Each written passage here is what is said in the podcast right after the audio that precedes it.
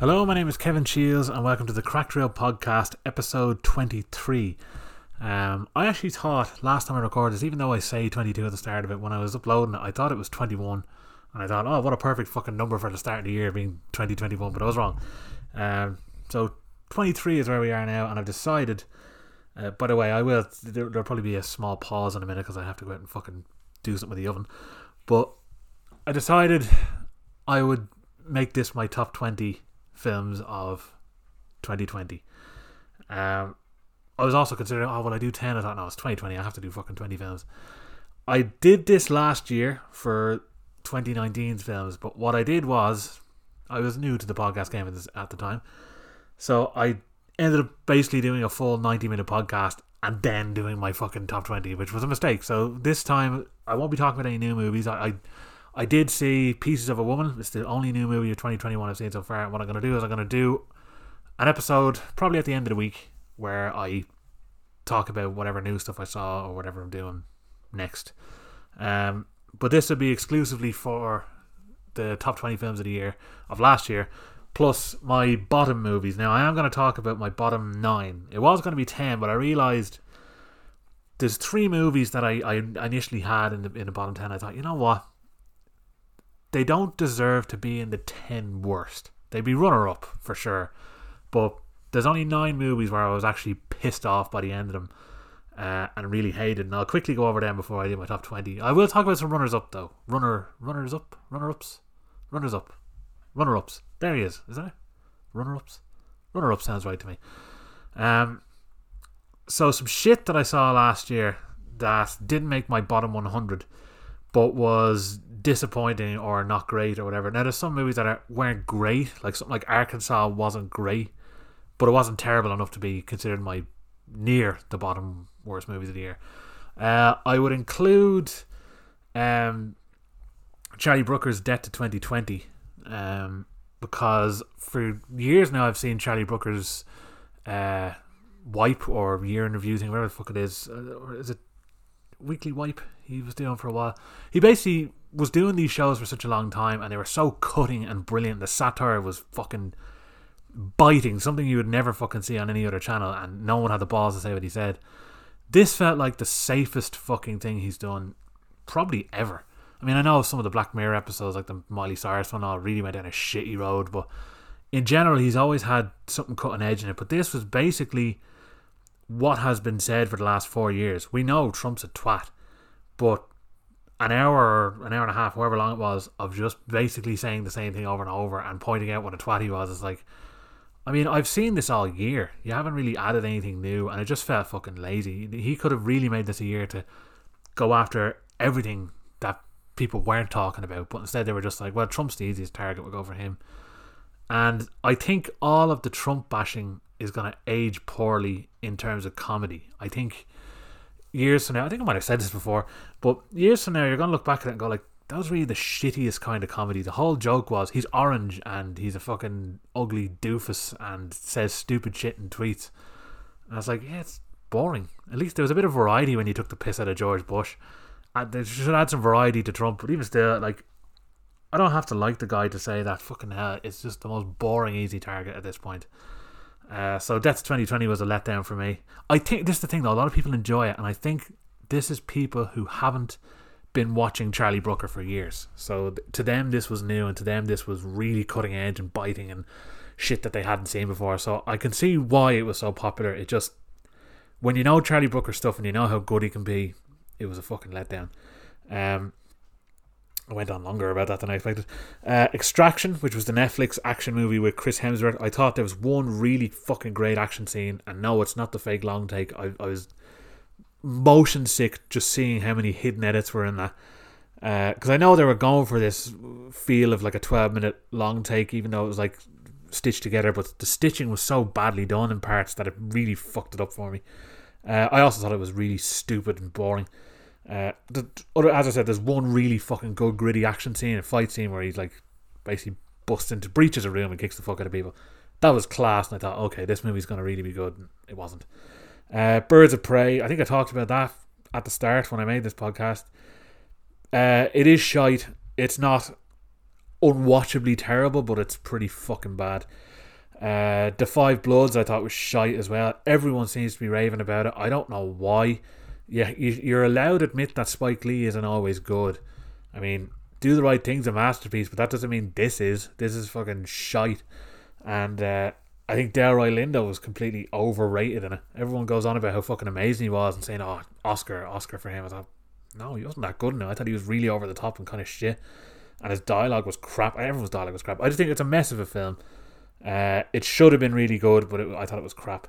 Bad Boys for Life as well was a fucking mess of a film. I mean, I rewatched the three or the two of them. I rewatched the first one a few years ago. I think I mentioned this and how it didn't hold up the way I thought it did, and the second one really held up, way better than I thought. So to see it go from Michael Bay's big bombastic crazy action to pretty contained, mostly CGI shit action was a letdown. Uh, Greed is one that, as I watched it, I didn't mind it, but the more I thought about it, I just thought it was just a fucking waste of a film. It's not that it was terrible, it's not that it was badly made or badly acted, it just had no impression on me whatsoever. I just thought it was a waste of time. The Impractical Jokers movie as well, fucking hell, that should have been so much better, but it was actually really fucking lame.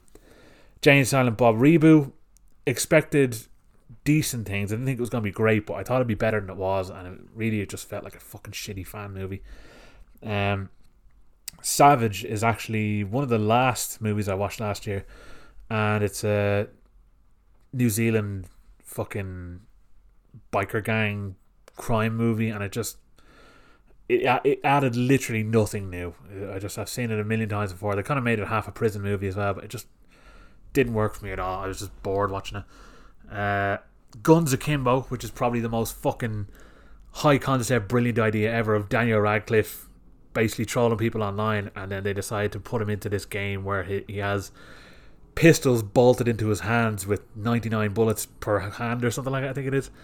And it's just like, okay, go survive. And he's basically now part of this TV show slash game. Great idea, executed really fucking poorly.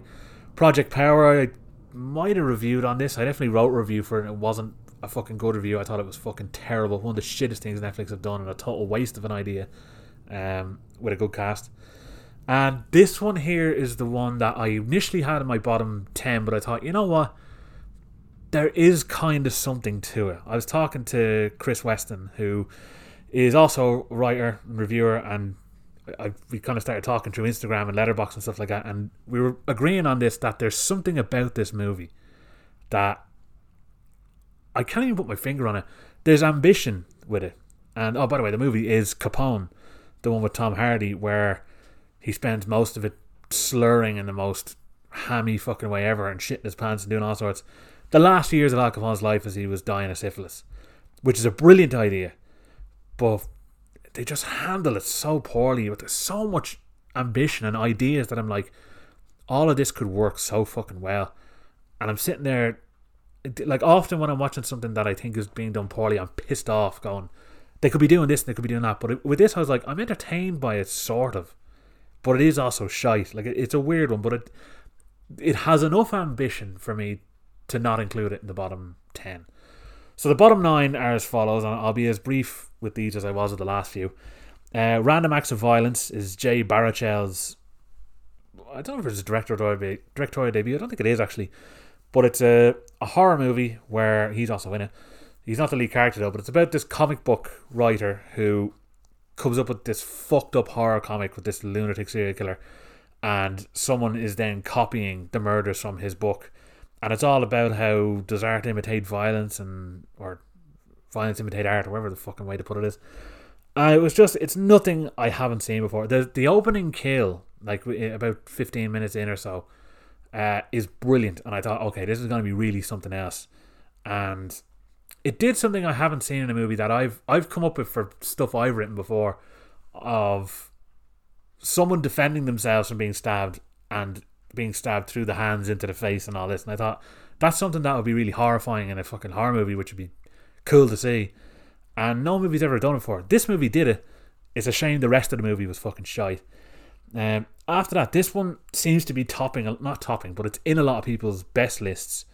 And I just simply do not understand how this is doing so well. I think people are so starved for something new, they just gave this a pass. And its host, the hour long Zoom possession movie where a bunch of girls meet up to do a seance online and things start going fucky.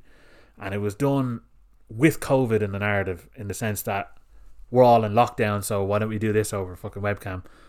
A good idea, well, an alright idea, I should say.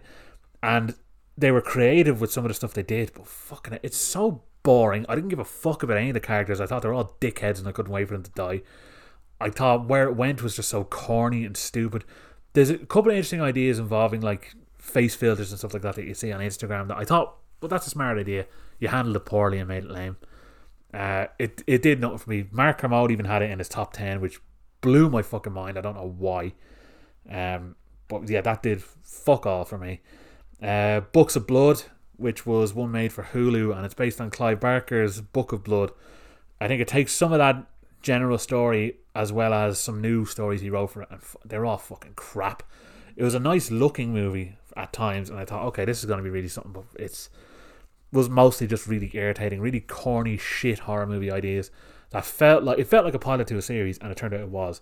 They wanted to make it like a new uh, Tales from the Crypt kind of thing, but with Clive Barker, and it was poorly received, so it wasn't going to happen. Uh, this next one was my number one for most of the year, uh, and I'm amazed actually anything really surpassed it because it's fucking garbage. And that's The Grudge, the new sort of sequel, sort of remake. I don't know what the fuck you want to call it. Um, Andrea Riseborough is in it, who's just destined to be in the most miserable shit her entire career. Um, it really tried. I can't say it tried to do something new. It tried to do something shocking and it didn't work, and it just had lamest scares. It looked like it was shot on an iPhone. I thought because I, I saw that movie Unsane, which as I was watching it, I was thinking this looks weird and digital, but it looks like it might be on a phone. Turned out it was. This looked like it was shot on a phone in a bad way. It didn't look like they were being creative. I looked at it going, is there something wrong with the projector or something? Because this is just pixelated and crap. Um, and not scary and just fucking stupid. So avoid the Grudge remake at all costs. Um, and loads of side fucking plots in it that have no bearing on the story whatsoever. They're just there for the extra scare. Um, after that is David Ayer's The Tax Collector fucking hell, what is up with this chap? When he wants to be good, he can be very fucking entertaining and good. But most of the time, he is dog shit. And this movie is maybe his worst. I, I fucking hated this film. It started off, and this is what makes me hate it more. The first half an hour of it is ultra solid. It uh, well, no, hang on. Let me let me rephrase that. It's not ultra solid. It's solid. I say ultra solid because com- in comparison to the rest of it, it's a fucking masterpiece. But it's about as solid as his, his last movie, Bright, which was a made for Netflix kind of rip off of Alien Nation with Joel Edgerton and Will Smith. And that had some good ideas and it was gritty when it wanted to be. It was kind of shit for a lot of it. But there's some good enough stuff in it. And this felt like it was going the same way. And for the first one, it's fucking brutal. When I, when I mean that in terms of violence, like there's some nasty fucking shit in it. And they just set Shia LaBeouf up to be this absolute fucking beast, and he's not.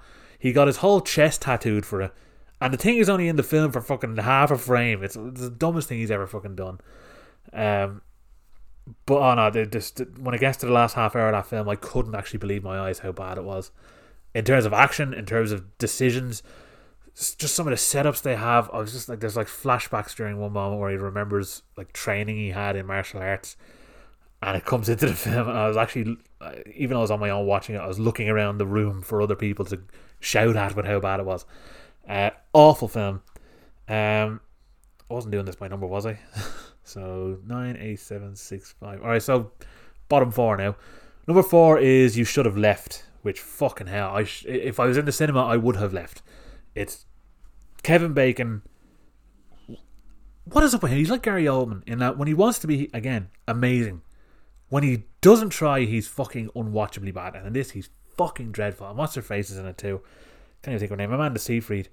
And he's like some hotshot movie producer guy, uh, or he's like a writer. I think he's a writer, but his girlfriend is Amanda Seyfried, and she's a, an actress. And they decide, look, we're kind of having some troubles here. Why don't we fuck off to Wales for a weekend away with our daughter? And once they get there, things start getting really weird and bizarre and really generic and fucking annoying with some of the worst scares on acting I've seen. There's a point in it where he hallucinates that his daughter's dead and fucking hell, it is so bad. It reminds me of fucking Uh, it's not Elias Koteas, What's his name? Kim Coates. I always mix the two of them up. Kim Coates and Sons of Anarchy, where there was all these like previews uh, the week before this this episode where his daughter is fucking burnt alive in front of him, and it's a horrific idea. And for a split second of the scene, he's absolutely fantastic, and then everything after that is terrible. And all these interviews before the episode came out, they were like, "Oh man, Kim Coates is really just it's on his A game. It's the best he's ever been." And in the scene, he lets out this big scream, and it was fucking horrifying. I thought, okay, you're gonna see some like Emmy worthy acting from him, and then after that, it is just comically bad acting. And again, that's what Kevin Bacon is like in this. He's just fucking dreadful. Um, number three then is I know I think it's my brother's number one because I know he fucking hated it, and it's uh, a movie called Force of Nature with Mel Gibson, who I love, who gives one of the shittest performances he's ever fucking given. He just throws on a heavy fucking New York voice, doesn't sell it well at all, and I don't think it's set New. I can't remember where it's set. It's like Miami or something. But it's him and what's his fucking name? Oh, I don't remember his name. Emile Hirsch. And the movie had loads of controversy because it was like, oh, you've Mel Gibson, who's some white supremacist, and you've um, Emile Hirsch, who I think apparently beat up his girlfriend. The movie's a racist, misogynist film now. It's like, it's neither of those things. It's just shit. Really shit. Terrible effects. Really bad action. Nothing about it comes together well, and the ending of it is just so cringy. When your film has a fade out in it, it feels like a fucking garbage soap opera, and that's what this fucking had. Uh, the next film, number two, this almost was my number one. This was my number one. Once I saw it, even though I saw it after my number one, I was so enraged with how bad it was that I was like, "This is the worst of the year." But it's actually, it's more number two. There's a bit more to it than number one, even though it's garbage, and it's the sort of sequel to Train to Busan, which is. Hang on, did my alarm go off? Oh no, I have a minute left, so I'll leave you. Well, you won't be left at all. It'll be immediately cutting to this, but when you hear it, it'll it'll sound slightly different. And I have returned, but only briefly because I'm gonna have to go back out to it in about half an hour. But yes, I was talking about my number two shittest fucking film of last year, and that is the sort of sequel to Train to Busan, which was one of my favorite films of 2016, I think. 16 or 17, I think was when that came out. Uh, it's a Korean zombie film set almost entirely on a train on its way to Busan from Seoul. I think it's from Seoul. And it's riveting. Absolutely riveting. One of the best things out there, right? Because it can be funny as well as fucking melodramatic without being shy. And ultra tense with great fucking zombie moments. And even though sometimes the CGI is noticeable, it's never noticeable in a bad way. It looks fucking deadly. Um, and it's constantly building on different ideas of okay, they they just got out of that situation, but now they're in this one. How the fuck did they get out of that? And they're always on their toes, and there's always something new, and it was so creative and brilliant. So I expected something maybe not as good, but at least something in that fucking ballpark when this came out. Jesus Christ. It's it's called Peninsula or Train to Busan presents Peninsula, and it's about a different family at a different time that I caught up in this. And oh my god, it is just actually well, it's partially different. It's one guy who didn't help a family, and now this is what ten or so years later, and where they are now in the middle of this apocalypse. And the idea is that he has to go to this peninsula, which is overrun with zombies, and retrieve a shitload of money that's there and it's just they've just created this stupid fucking world. And when you get to the peninsula, it reminded me of that movie Doomsday. Doomsday is one of the shittest films I've ever seen, but it has ideas that work, and it's really gory. That's the only reason to see any of it. If you can find a compilation of the gory scenes online, that's all you need to see. But it reminded me of Doomsday, which is not a good thing. Doomsday is brilliant compared to this. That's how bad this is. This has some of the stupidest melodrama I've ever seen, particularly in the last act. Like stuff that I actually couldn't believe that you would see in a Mitchell and Webb sketch or something. It's so fucking daft on the nose and poor. The CGI in it is PlayStation 1 level. Like it looks like that bit at the start of that movie Lockout, which is dog shit, the fucking movie that ripped off uh what's it called? Escape from New York, but in a space station. And it's just it's really dog shit. But there's a part at the start of that where it's so cartoonish and so bad, it looks way better than Peninsula does. I really couldn't believe my eyes. Fucking dire film. If you're in any way a fan of Train to Busan, avoid this like the plague. Even if you're a zombie movie fan, even if you like schlocky, crappy zombie movies, this will not actually scratch that itch whatsoever. The zombies are shite. There's virtually no gore, and any gore in it is crap. It's comically over the top and stupid, but not in a good way. It's just irredeemably fucking bad. Do not waste a second of your time on it. And lastly, now is the film of, of the year that I thought was so bad that I was actually enraged when it was over. And I, I felt like I was robbed. It was so fucking bad. And that is a slasher movie, which are rare enough nowadays because they don't really work in today's climate. But it's a film called Aqua Slash. And the idea of it is, is a. I can't even remember it, it's so fucking poor. It's this chap who. Or this person who's basically decided 30 years after this accident or however long. It, the movie, by the way, tries to have this 80s summer vibe, even though it's set in modern day, and it's cringy, just shitty teenager fucking romance, love triangle bollocks going on. And it's real spring break kind of atmosphere. It's just shit. But it's about this guy who, 30 years after a terrible accident there, wants to take it out on the kids that are there. So it's Friday the 13th type fucking job. Only in a uh, swimming park, water park. And the way it is presented is that he sets up an array of fucking insane death traps on all the slides and rides and whatever else. That is not what you get. You get some of the most embarrassingly shit kills that have nothing to do with anything. It, like again, it, it's almost like a parody of these slasher movies, but it takes itself serious enough that it isn't a parody, but also isn't good or scary in any way. And the main point to see it is there's this slide that he puts two big blades through in a cross. So anyone who slides down is going to get sliced to pieces. That is the only moment of the film we're watching, which you can probably find on YouTube because they did it practically. Everything else around it, and it's only 70 minutes as well, but it felt like literally three hours. It was so slow, boring, badly acted, irritating, and just just an ugly piece of shit film. And I genuinely, I see the reason I even watched it in the first place is there was a movie that I showed at Horrorthon a few years ago, which still hasn't had a proper release anywhere. I think it's online somewhere, but it hasn't had a Blu-ray release or a real cinema release anywhere. And it was called Game of Death, and it was heaps of fun, high concept, fucking mad idea of this board game that essentially means that a random number will generate for you. It's your turn. A random number generates, and that number is the amount of people you have to kill before the timer runs out or something bad will happen. That's about as much as I'm going to say about it. Tons of fun, really funny, really fucking stylish. The last 20 minutes or so is blindingly good. The rest of it's really funny and over the top and crazy, but the last 20 minutes I was so impressed with.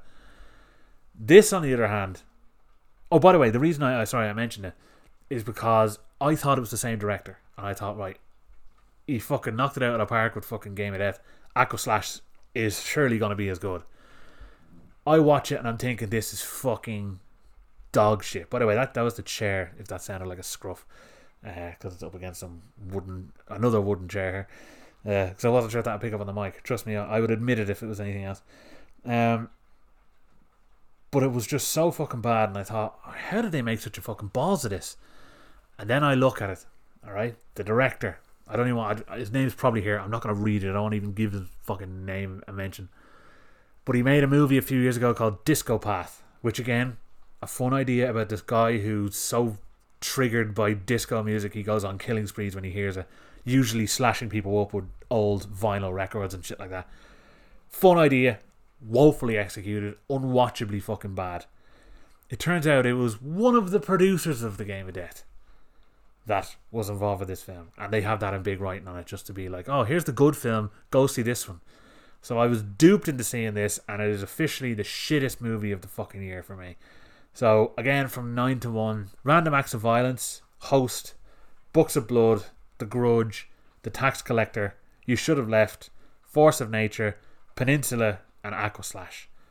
Don't watch any of those films; they're all absolutely bollocks. Now, I don't know how long I took shitting on about that. Uh, Twenty minutes. That's not too fucking bad. I, I, I'm usually infinitely worse than that. Um, so now I'm going to talk about the top 20 best films of the year. Uh, I will give a few mentions as well to some other ones that were, were worth seeing last year that just barely missed the cut here. To be honest, when it gets to around the 20 mark, a lot of that's interchangeable. It's kind of in the higher numbers that are, are the more accurate ones, but a lot of these are, are fairly interchangeable. And I probably would change some of them over time anyway, so it's mostly the top five really you have to kind of be concerned with. But I'm to just give a, a, few mentions here. So, one of them, uh, The Brilliant Sound of Metal, which is a strange one because it's it's technically just perfect, but it's there's something about it just didn't grab me the way I thought it would. I think it's excellent. It's Riz Ahmed gives probably the best performance of his career. It's brilliantly shot, it's really atmospheric. I think it's shot in 16 mm film as well, so it looks class. The use of sound in it or lack of sound is fucking brilliant. It's just really affecting, brilliant movie. It's just not my top 20. Um, the Hunt, which I liked a lot, which was basically a liberals versus conservatives movie, but it basically showed that they're all dicks and uh, they all deserve to be shot. Uh, 7500, really fucking good, tense airplane cockpit thriller. Uh, Koko-di Koko-da, which is a really bizarre, sort of Groundhog Day esque, but irritatingly intense movie. Uh, I say irritating because I was so on the edge of my seat with certain parts of it that I was practically shouting at the TV. Uh, Richard Jewell as well is fantastic. Clint Eastwood can really do no wrong most of the time. Um, a couple of other ones I'll mention here. Uh, the Wolf of Snow Hollow, I did like, and I, I've grown to like it more over time. At the time, I was kind of, I, I thought Thunder Road was so brilliant that this felt like a bit of a letdown, but it actually is quite entertaining. Uh, the Vast of Night, which I think technically is perfect. It's brilliantly fucking made, really tight script, very dialogue heavy, amazing camera work.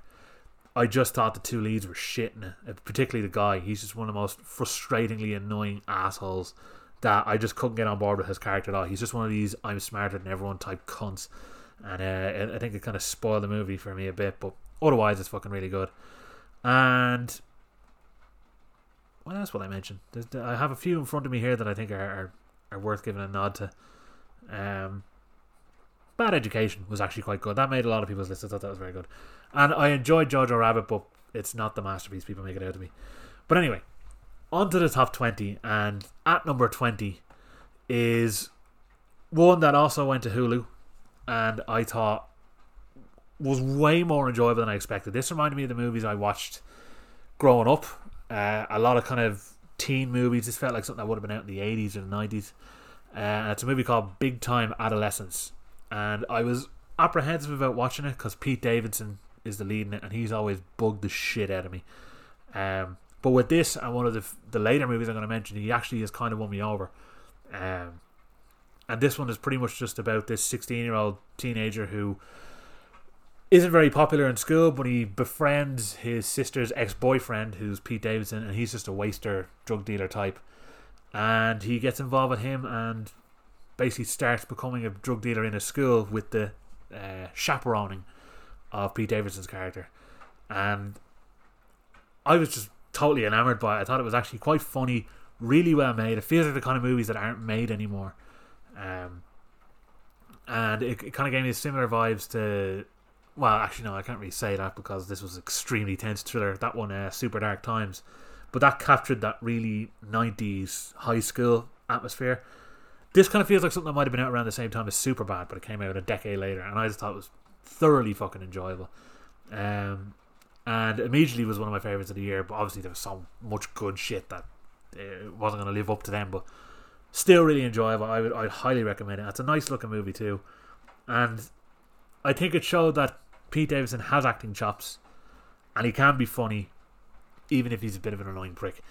Um, and number 19 then was. Now, this was quite high up at the start because I saw it very early in the year. But obviously now it's made its way down a good bit, but it's still excellent. And that's True History of the Kelly Gang. I've always been calling it The True History, but it's just called True History of the Kelly Gang. And it's uh, not exactly true history um, of Ned Kelly and his brothers and all these Irish lunatic criminals basically that used to go around robbing and killing and dressing up as women to do it as part of their battle armor. And there was this very famous idea involving Ned Kelly where he basically made his own armor and ran an army of people against a lot of fucking police. And it's pretty much his rise to that and how he ended up starting this gang. And it's George McKay is the lead, and he's had a fucking good year with 1917 as well. Which I will mention 1917, The Lighthouse, and Parasite aren't in my top 20 because I saw them in 2019. So they're my they were in my 2019. They're actually all in the top five, I think. Um, so that won't be included. They won't be included here. But George McKay, he's doing really well. Nicholas Hoult, who's pretty much always playing these sort of period piece characters now, but he's always a bit of a prick in them. He's very good in it. Charlie Hunnam was quite good in this as well, and he's he's really made a comeback, I think, because he's been a bit shit for a while, but now he's he's gotten very good again, particularly with one of my later entries here as well. Um, you also have Earl Cave, which is Nick Cave's son, who's been he's in another film I think he did for a TV movie for BBC, but he was also in the End of the Fucking World season two. I think it was season two. He's brilliant in this as well, and there's times where he's just so uncannily like Nick Cave that it's crazy. Um, and how do you say her fucking name? Thomasin McKenzie. I think I say her. Tom, Tommy McKenzie, uh, who's in Jojo Rabbit as well. She's in this too, and it's kind of a more darker role for. I think did I mention Russell Crowe? Another person in this too, who gives a decent performance. I think everyone in this is kind of a piece of shit. And Justin Kurzel, Justin Kurzel made it, uh, who made Snowtown, which is one of the most bleak fucking grimy fucking drama crime thriller movies out there. And the fact that it's based on true events too makes it all the more bleak. Uh, and he also did Macbeth, which is, I have issues with. Uh, I think it's at times brilliantly made and at other times very shockingly poorly made and mostly really boring. But uh, this one really strong and it went straight to Prime over here eventually. Um, it was shown at the Dublin Film Festival at the start of the year first, and then it ended up going to Prime. Um, but yeah, definitely worth watching. Um, and number 18 then is another fucking film that was high up at the start but has now made its way back. And it's a weird one because when I watched it, I thought, I don't know what I think about it, but the more I thought about it, the more I actually really fucking liked it. Um, and it's Melina Matsoukas film Queen and Slim, which stars Daniel Kaluuya, who obviously had a huge fucking turn in the likes of Black Mirror, and uh, I think he's in Sicario, if I remember right. He's in that, and obviously Get Out was the big fucking movie for him and Jodie Turner Smith. And the idea is that there are two people who just met on a Tinder date. They do not get on at all. Um, and when they're driving home from the date, they get stopped by a very clearly racist cop. Things go very sour, and now they're on the run for their lives. Uh, really interesting idea. Your one, Melina Matsoukas, who directed it, she apparently just directed mostly like fashion adverts and Beyonce music videos. She has this really interesting slow mo style. Like the movie feels like a really class looking music video, which I think helped a lot for me. Um, you actually are interested in the characters too. It is silly at times. It, it, like the suspension of disbelief is tested pretty fucking heavily in the last half hour, but it is still really entertaining. You also have Chloe Sevigny in there and Bokeem Woodbine, who I fucking love, and he got a really good part in this. Plus, Flea has a small appearance too. Um, but overall, yeah, I thought it was fucking really, really good and interesting. Uh, it was able to tackle issues of race without being on the nose and annoying. That that like any any kind of issue in life that's tackled too on the nose, just it kills it for me, and that's that's what I find so irritating. And this managed to do it really well, make it really effective and kind of eye opening without being preachy and stupid and annoying, as well as having really good fucking interesting characters and uh, you really root for them. And I, I, again, I don't want to say too much about it because you get more invested in than you'd expect. But very stylish, really well made. Uh, number seventeen then is a Todd Haynes movie. I've actually only seen one of his movies. All his movies I've been meaning to see for fucking years. The only one I have seen was Poison, which I thought was a piece of shit, and it is famously known for being an NC-17 shocking, grotesque, weird movie. Um, mostly because there's like gay sex in it, so that was enough to get the censors fucking back up. But I thought it was a piece of shit. He's done this movie, and it's it's my kind of movie. I like movies where it's the little guy versus the fucking the corporations, and this is that in spades. And it's Mark Ruffalo is the lead in it, and it's a movie called Dark Waters, and it was about him trying to investigate. uh, He's not even a fucking detective; he's just an attorney, but he's trying to investigate why there was a lot of unexplained deaths relating to this company and potential water poisoning, and it's based on a real story. Uh, and you've got the likes of Anne Hathaway in it, Bill Pullman's in it, Tim Robbins is great in it as well, and Bill Camp, who is just everything I watch him in, he's fucking excellent and he's brilliant here. He gives one of his strongest performances. But it's one of those movies that'll have your blood boiling, but also you're just gripped and totally on the edge of your seat because it's true story. True story is always, pretty much always interesting. So it works fucking really well here, and I thoroughly enjoyed it. I would recommend it. And it when did that come out? I think it was that might have been one of the first movies to come out this year. Uh, it wasn't the first that I saw, but it was one of the first to come out, and it's just ultra fucking strong. And it might be on Netflix now. I'm not 100, percent but if you can seek it out, give it a look. It's called Dark Waters, and it's top class. Uh, number 16 then is an idea that's been done to fucking death, but they still managed to make it somewhat original and very enjoyable, and that's Max Barbakow's, which I think this is his fucking debut movie as well. Uh, Palm Springs with Andy Samberg and Kristen Maloney, and J.K. Simmons also has a fairly big part in it too. But the idea is that these two people who are at a wedding end up in a time loop akin to Groundhog Day, and seemingly there's no way out, so they just decide to live a fucking crazy life for as long as they want, letting themselves die, taking drink, drugs, killing people, doing whatever the fuck they want. Well, they don't really kill people, but they're that level of extremity where they can just do literally whatever the fuck they want because there's no repercussions.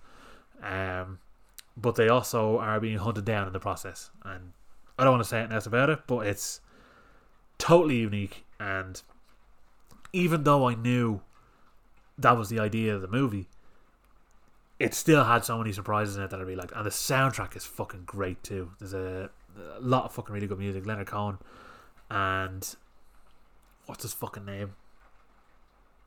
Oh, my brain's gone blank here. But either way, the soundtrack to the movie is fucking great. Oh, Kate Bush. She has some of her music in it too. Uh, definitely give it a look if you want just a really enjoyable, upbeat. It's a good mood movie. That's the way I put it. It's a lot of fun, and it's just you be in a good mood after watching it. There is sappy moments. There's one or two bits where I'm like, uh, you didn't need to do that. It was kind of unnecessary for the plot, but it actually is. It's very enjoyable overall. Um, and number fifteen then is an Irish movie, which I think is by an English director. Um, Nick Rowland directed it, and I'm pretty sure this might be his debut as well, at least feature debut. And it's a movie set in Ireland called Calm with Horses. And I remember hearing the title going, it's a bit of a naff title. I didn't know what it was about. It was about horse racing or something. Um, but no, it was actually not at all. It's a, it's quite a gritty, slow burning crime movie. It actually is sort of similar atmospherically to uh, Catch Me Daddy, which I watched last year, which was fucking amazing movie. Uh, one of those movies that was, when I watched it, I was like, really liked it and then loved it and really loved it all in the space of 10 minutes. And second it was over, I fucking ordered the Blu ray. And glad I did because I think the fucking special edition of it's out of print now. So, but that was amazing. This has the same sort of dreamlike atmosphere, and it's about this ex boxer played by Cosmo Jarvis who gives a blinding fucking performance. I'm pretty sure he's English too, but he's absolutely amazing in this. And he's a bit, I don't know whether he's punch drunk or he's just a bit slow or there's there's something wrong with him anyway. But he gets involved with this family of drug dealers known as the Devers, and one of them is Barry Keoghan, who's had a seriously big fucking booming career, and I'm glad he's still doing Irish films. Um, because he's actually quite good when he wants to be. But particularly, I, I like him when he's actually not playing someone Irish. He's usually at his best then. Um, but he is involved with this family, and they kind of just use him as a sort of strong arm type of person to basically get shit done when people aren't behaving. And he wants to get out of that life. He has a, a kid with Niamh Algar who gave one of the best performances I've ever seen in the Virtues Shane Meadows show, which no one talks about that show anymore. It wrecks my head. It only got a DVD release too, which is a crime. That there's a special edition Blu-ray. One of the best shows I've ever seen on TV. Acting wise, it's there's nothing like it. Like Shane Meadows does realism, arguably better than the likes of fucking Mike Lee and and Ken Loach and things like that, who do it amazingly. But fucking hell, this is another level. Um, she's excellent in this too. she doesn't have as difficult a subject matter as she did in The Virtues, but she's fucking excellent here. And Ned Dennehy is uh, pretty much always plays some form of piece of shit. I'd actually like to see him play a, a warm, friendly old man like Father Jack when he runs around with the puppies for a day. Like he, he I feel like he could actually do a character like that, but he seems to just play scummy bastards and fucking everything, and he's a real dickhead in this. Uh, and if you don't recognize him by name, he was in he's in Harry Brown as a scumbag, but probably more recently recognizable. He's actually in Guns Akimbo too, which is a shame. But more recently, he was in Mandy, and he's Jeremiah Sands' right hand man, and he's fucking great in it. Um, but yeah, that's number fifteen. Calm with Horses, highly recommended. Number 14 is one again that was high up before but has now kind of made its way back, and that is Leigh Whannell's The Invisible Man. And I was actually talking about this earlier on because this movie, he had made Upgrade uh, the year before, which is a fucking great action packed sci fi movie. Loads of practical special effects, it looks savage. He did that for $5 million and he did this for $7 million. Usually you do $5 million, you jump up, here's a 100 million to do whatever you want. No, he said, no, give me seven million dollars and I'll make the Invisible Man and I'll make it my way. And he did. the The effects and everything is are fucking brilliant. It's really dark and gritty. It has problems for sure, but I think the the goodness of that outweighs a lot of the bad. But the bad is definitely there. You can't deny that there's logical issues in it. It's also one of those fucking things that pisses me off. And of course, Joe will be delighted to hear this. Here comes the fucking certs again. This had a 15 cert in the cinema in England, and it had a. I don't even think it had an 18 here. I think it had a 16 or something. Might have had an 18 actually, but it had a 15 in England. The Blu-ray and DVD came out as an extended edition with an 18 cert, and you think, okay, it's gonna be way gorier. There's gonna be longer scenes of fucking madness, whatever else.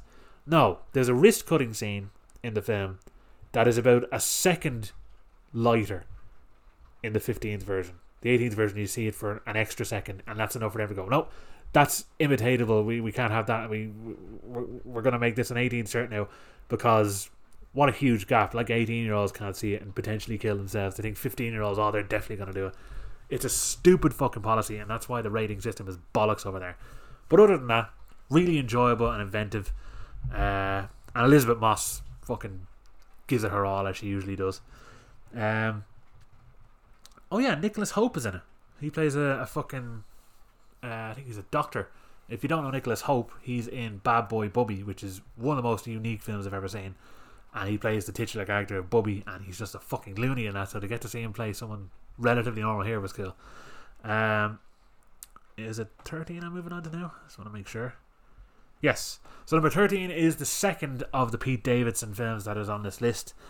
And it's a surprising fucking entry by Judd Apatow because Judd Apatow I thought had gone off the deep end, particularly with the likes of Trainwreck, which as I watched it I was kind of enjoyed it, but when I thought back, the only stuff I really enjoyed was LeBron James and John Cena, the two non-comedians who made me laugh more than any of the fucking comedians in the film. Um, and it's just overly twee. This is a really fucking strong drama, quite long too. I think it's like two hours twenty minutes.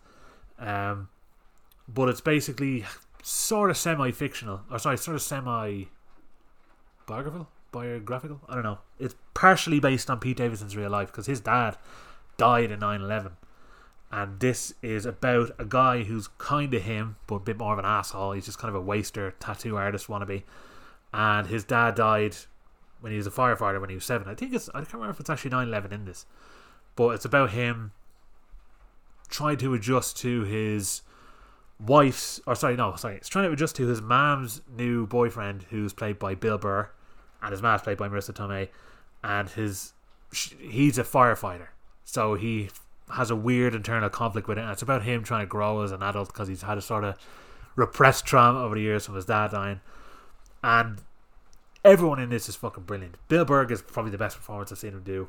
Like Breaking Bad, he's class in it, but he's more lots of fun to watch. And this, he's really showing off his acting chops. He's fucking great.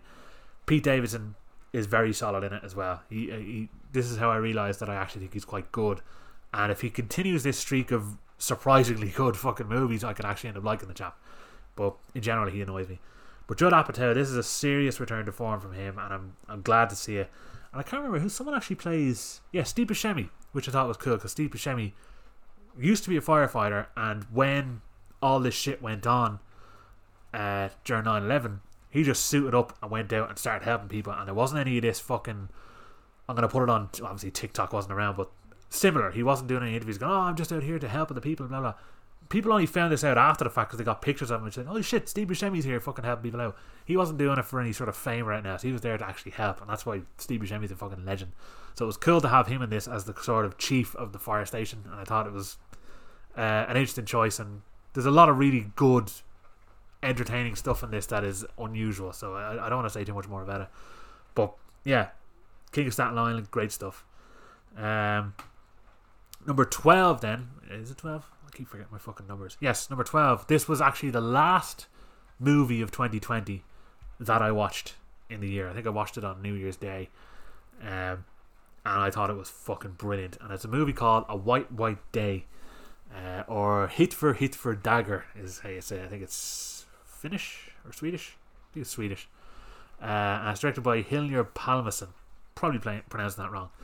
Um, and it's basically in this really remote.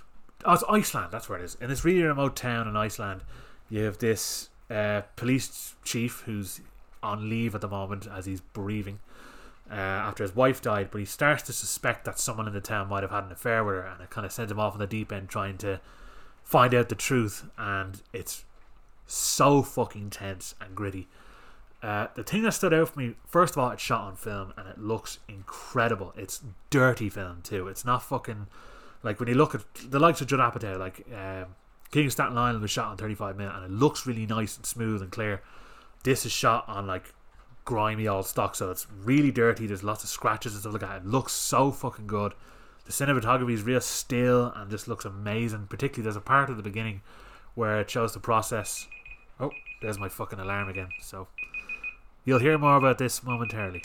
So, as I was saying, uh, I was talking about a white, white day. Actually, there's no point in me really recapping that, is there? Because you'll know immediately what I was talking about. I'm just trying to remind myself. Uh, but I was talking about the bit at the start where it shows the process of a house being built, uh, like a farmhouse, over what looks like months. But it's rather than doing it in time lapse, it's just a lingering five second shot of it several different points of it being built. I just it's fucking unbelievable looking. Really long takes in it as well. It's really it has that really seriously stark, real atmosphere to it. There's some genuine moments where my jaw hit the fucking ground, and it's just a really bleak movie. um, I've never seen any of these guys before. I, the guy's name I'll probably get wrong. Ingvar Eggert Sigurdsson or Sigurdsson, something like that. Uh, he's leading it, and he's fucking excellent. Um, but it's, just I, I can't. I'm trying to think what I could compare it to. It has a similar, I suppose, atmosphere to maybe The Hunt, just in terms of the realism. It's not like uh, cinematic or narratively similar at all. Um, but it just has that really stark, realistic look to it, and it's just fucking so good. Um, and it's one I've been meaning to see for ages, so I'm glad I got to squeeze it in just for the end of the year. But it's one I'd fucking highly recommend called A White White Day. Uh, I think that was 12. It was. Uh, number 11 is one that I love when I watch it, even though it stressed me out beyond belief. The last fucking half hour of this film, because it's so relatably real. That's that's what made this so fucking tense. Um, not even relatable in the sense that I've been in fucking any of these situations. It's just that I know people who are like this, and I know crowds who are like this. So it just made the whole film feel extra uncomfortable. Uh, but the more I thought about it, the more I actually really fucking loved it. And it's Gerard Johnson's new movie, Muscle. Uh, Gerard Johnson, I think when I was doing my top 100 of the decade, I mentioned, I didn't mention Tony, which is excellent too, but I mentioned Hyena, which is one of my favourite films of, as I said, of the decade. It's fucking brilliant.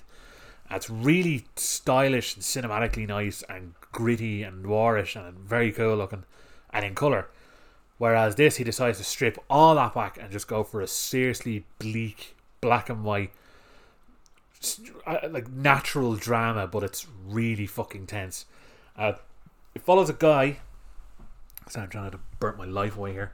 Uh, Cavan Clerkin is the guy who plays him. I've never seen him in anything else, but he's fucking brilliant and he's kind of a schlubby office worker who's his whole life, like his marriage, has fallen apart, and he's just kind of there's nothing really going well for him. He's not doing well at work and whatever else. But he decides because he's a bit pudgy now. He's like, you know what? I think I'm gonna go to the gym and fucking bulk up a bit.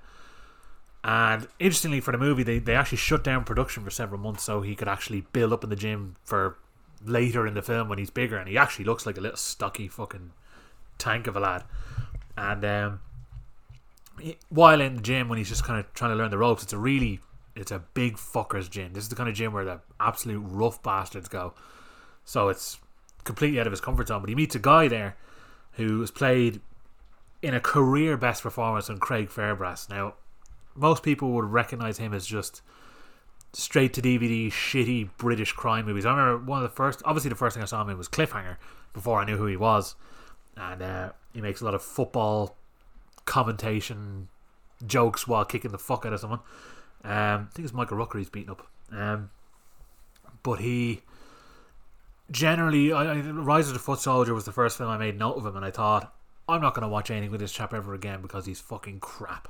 I just saw him as one of these typical loudmouth, cockney fucking assholes who you just see swanning around all these fucking terrible straight to DVD, tough Brit movies, which they always have like some cockney rhyming slang in the title as well. They, they just piss me off. They're so crap. I can't remember that fucker's name. There's a bald guy who always has like a big ring and a cigar. I can't remember his name, but he's in all of them and he's fucking dire. Um, but this guy Craig Fairbrass now he showed up in the surprisingly excellent movie uh, Avengement, which had Scott Adkins playing basically a scally kind of scumbag type character and it was just a really gritty British crime movie with a bit of humour in it, but some really brutal fight scenes. Craig Fairbrass is in it; he's actually quite good. So I thought, right, he's done something there at least, but he's finally had a chance now to show that he is a top class fucking actor when he has the right material. He should work with Gerard Johnson as much as humanly possible, the same way Peter Ferdinando did twice with Tony and Hyena. If Craig Fairbrass can get a few movies out of Gerard Johnson, he's going to have a seriously stellar good drama career ahead of him because he's fucking unreal in this. But he basically plays this guy who's a trainer in the gym and says, I'm gonna fucking do personal training with you and I'll get you fucking huge. And it gets to a point where he's really invasive into this guy's life, the office worker. Uh, to the point where he, he kind of, I won't even say charms, but he kind of just says like, "Oh, I'll move in with you." That like that makes sense. So I'll move in with you, and then he kind of has to deal with this guy in his house, and there's shady guys on there, and there's like even graphic, real orgies in the movie where there's just these really fucking scaldy parties you'd never want to be at in your life. Um, but like Hyena, like Gerard Johnson doesn't shy away from the graphic, real fucking sex where he has to, particularly like in the most disgusting ways possible.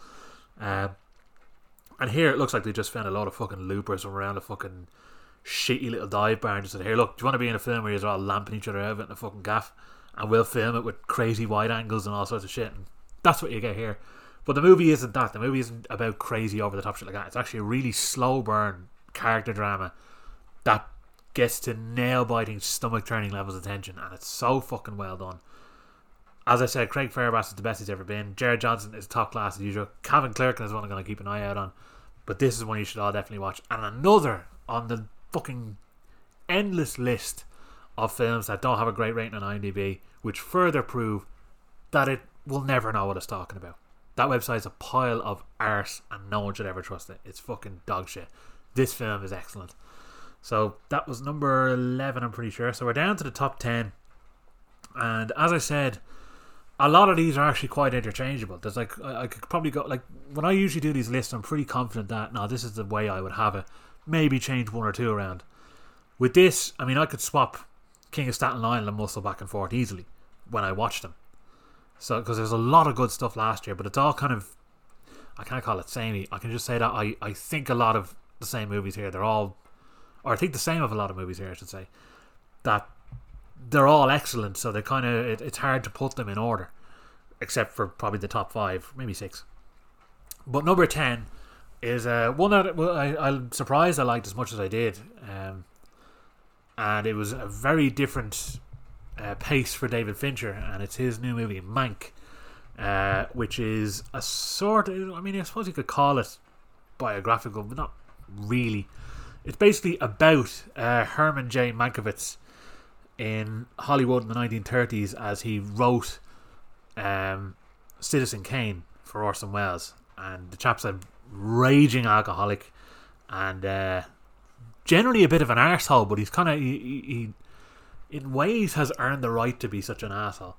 Um, but he's played by Gary Oldman, and this is a case where Gary Oldman is excellent. Because, like I said, there's times where I'm looking at him going, how is this guy considered one of the best in the world? And there's times I'm looking at him going, this guy's one of the best in the world. He's fucking top class here. Amanda Seyfried has totally made up for you should have left um, with this. She's only in it briefly, but she's excellent. Um, I'm trying to think who else is in it now. Charles Dance is uh, he's only brief in it, but he's very Charles Dance, if that makes any sense.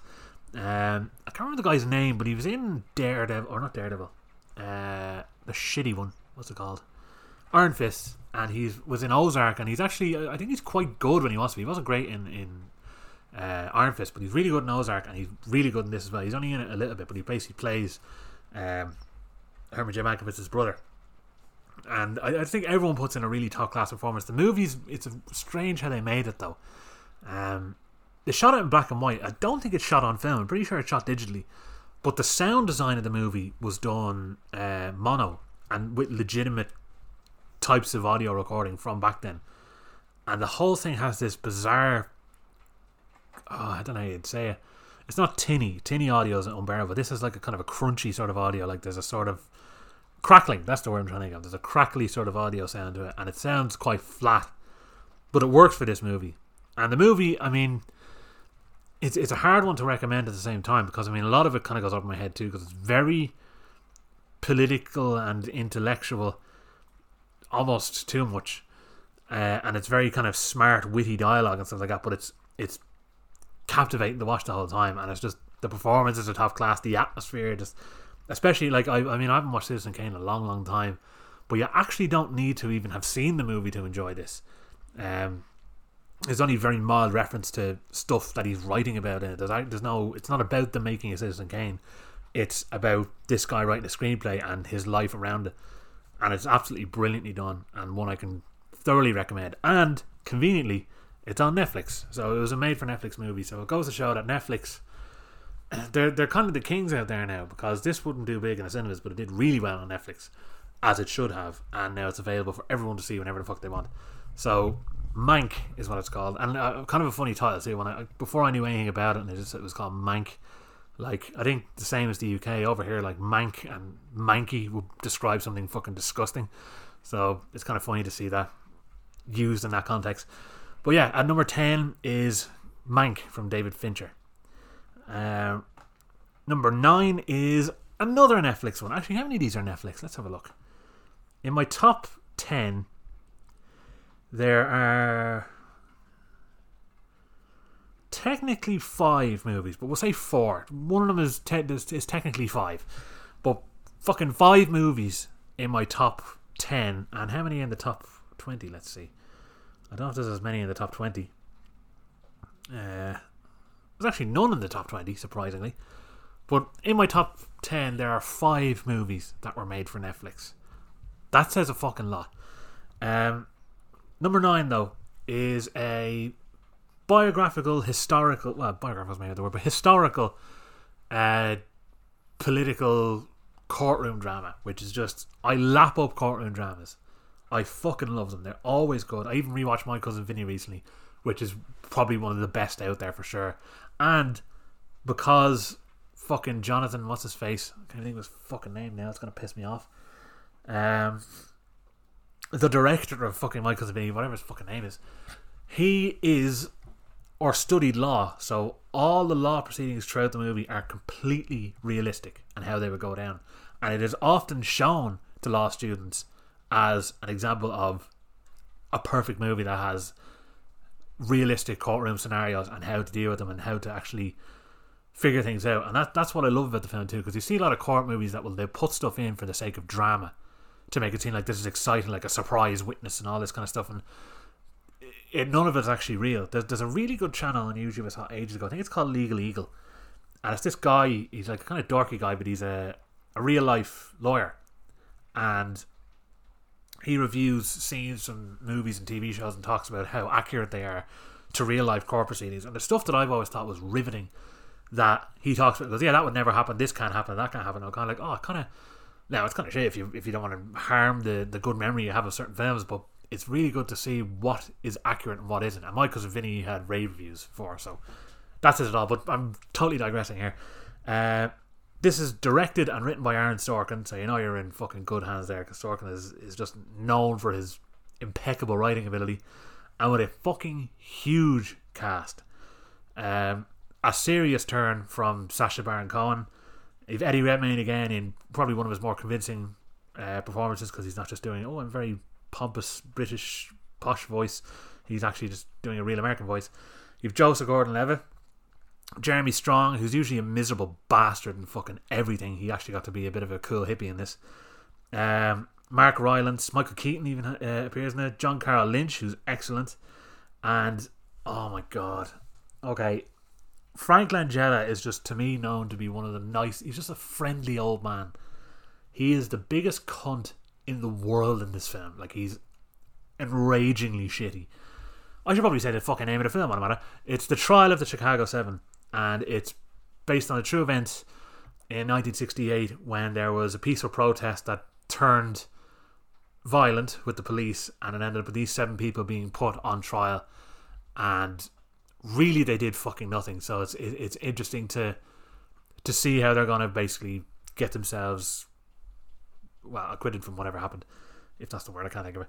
But really fucking interesting. All the courtroom drama stuff riveting. You have all the stuff where they're piecing together the case and how they're going to talk about it, how they're going to do it. Sacha Baron Cohen kind of plays comic relief. He plays a real guy. I can't even remember the guy's name. Is it Jerry Rubin? Or it could be Abbie Hoffman. Um, but he was like one of the top Jewish comedians at the time, and he really rubbed up the police and everyone the wrong way. He was very anti uh, politics, and his whole career is basically based on rubbing them up the wrong way. So he kind of plays the comic relief in the film. Himself and Jeremy Strong, the two hippies, smoke weed and talk shit throughout the whole thing. But they, it's not in such a way that you're like, these are fucking annoying hippie assholes. They're kind of they're anti-establishment that makes it a bit more interesting. I just thought it was fucking excellent. The use of music's brilliant. There's some really effective slow motion, tense, brilliant scenes in it. Um, but really, it's all about the dialogue and the characters and everything else. And that that's again why I love courtroom dramas because I mean, obviously, some of them will have like flashbacks to what happened or whatever else. The best ones are actually told completely through dialogue, and they figure stuff out based on their performance and based on the info that's actually given to you, and it does so excellently here. So, highly recommend this uh, of the Chicago Seven. I think both that and Mank. I think Mank was two hours twenty minutes, and I think this was not too far off. Maybe two hours ten minutes, something like that. I think it's long enough, but it's. I'll check, just for the sake of it, because it's going to annoy me otherwise. Even though it won't annoy regular people. Uh, yeah, two hours ten minutes. What a fucking guess. Um, but yeah, Trial of Chicago Seven, excellent. That's my number nine film, and now on to number eight which is actually, even though it's not on Netflix, it's another streaming service movie. One that definitely would have been in cinemas had last year not been a fucking arseways piece of shit year. Um, and again, this is one that I could see myself swapping around because there's times where I'm thinking, even just talking with Trial Chicago 7 now, I'd nearly put it ahead of this.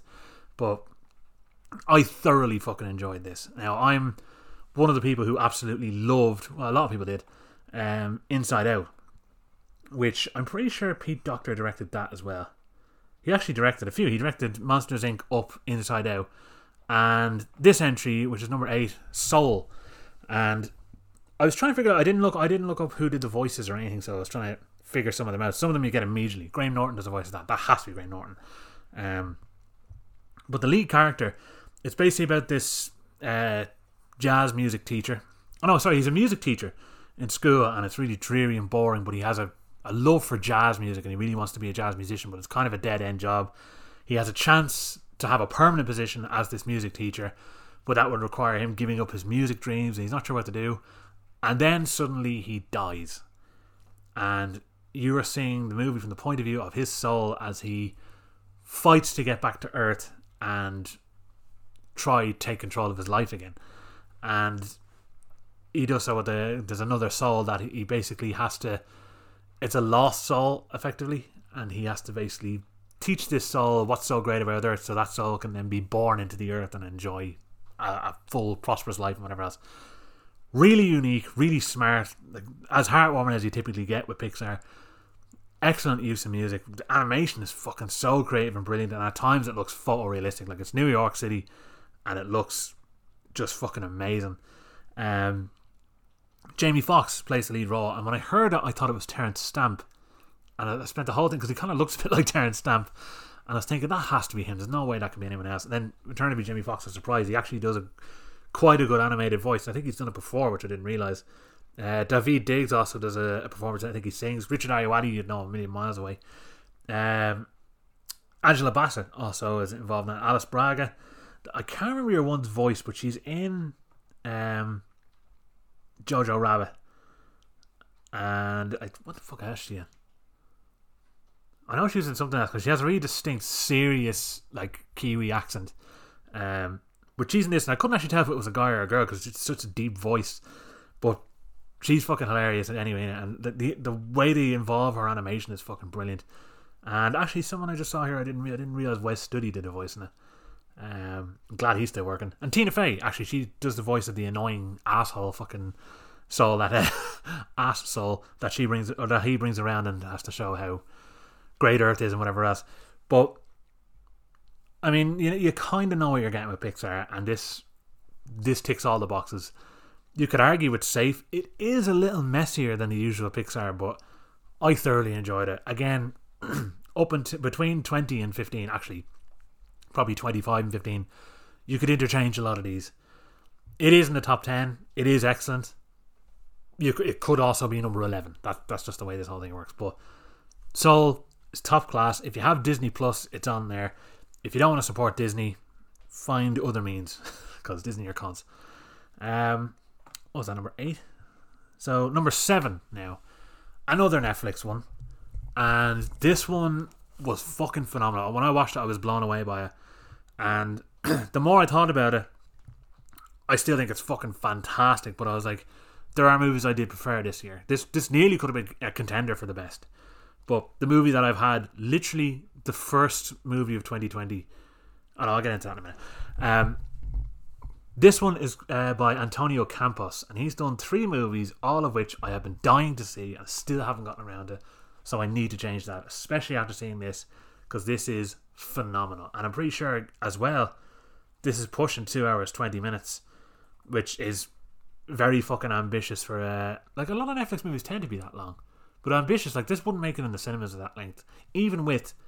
And here's a serious cast: you've got Tom Holland, who is as far from Spider Man as you can fucking get in this one. This is a gritty as fuck movie.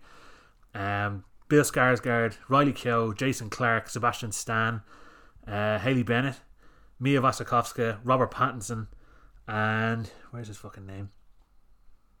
Matthew Vaughn, isn't it? Um, I don't know if it's the same Matthew Vaughn I'm thinking of. There's someone else I had to mention there, but my brain has gone dog shit. Either way, huge, big, serious cast in it, and it's set in. I'm pretty sure the between the 40s and the 60s or the 70s. It's around that era. I actually think it's the 60s, um, and it's kind of a tough one to describe because it's it's it's not it's not a high concept movie. It's very slow character drama. And it basically shows Tom Holland's character as a kid and as a teenager and his father's heavy religious upbringing and how he wants to look after his sister in a world where everyone is a fucking scumbag. Harry Melling, that's the fucking name I was trying to think of. Uh, the big eyed weird fucker who was in uh, Harry Potter and shit like that. He's in this and he's brilliant in it and he's just a fucking loopy cunt. But the movie itself, it, it's strange because it's everyone in it is a scumbag. Some are way worse than others, but it's kind of it's just the, the whole world is completely unsafe in this movie, and it's just so fucking brilliantly done.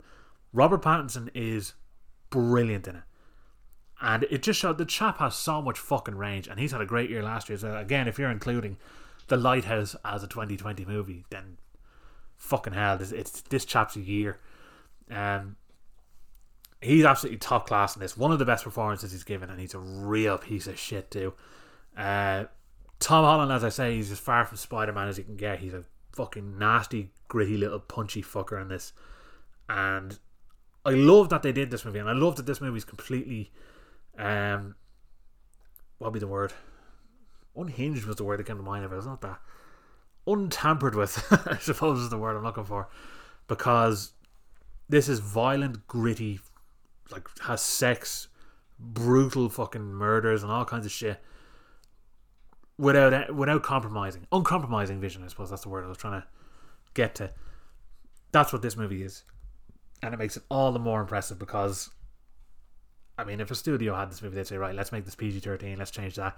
Oh, uh, we don't want Tom Holland for this movie; it would hurt his career blah blah. They don't give a fuck with this. They go out and they make this fucking movie, dark and gritty, full of edge, really stylish. The dialogue's brilliant. You can tell it's a book for just by the atmosphere. And I actually do want to. I think there's an audiobook of it. I do want to hear because I think it's the same guy who wrote The Killer Inside Me. I think, if I'm remembering correctly, it may not be, but he actually. I know I'm going to check because again, this would uh, this would bother me if I if I don't get it. Jake Gyllenhaal produced it, which I didn't know. Um, Donald Ray Pollock, if it's the guy I'm thinking of, he actually narrated it as well. Um, no, it isn't. No, that's what I, I. This reminded me of the killer inside me, so that's why I was thinking that. But Donald Ray Pollock, he actually uh, narrated the film. I can't remember who I thought did. I had someone in mind when I heard it. I thought, oh, that's himself, but it wasn't. Um, but yeah, it's a sprawling epic over several years. As I said, laden with grit, really stylish, well made, merciless, and just fucking top class. Some of the best performances of the year absolutely highly recommend it. Fucking excellent. Uh, did I say the name? No, I didn't. Fucking hell. I have to remember to fucking say these names. The Devil All the Time, it's called. And it's on Netflix. Give it a look.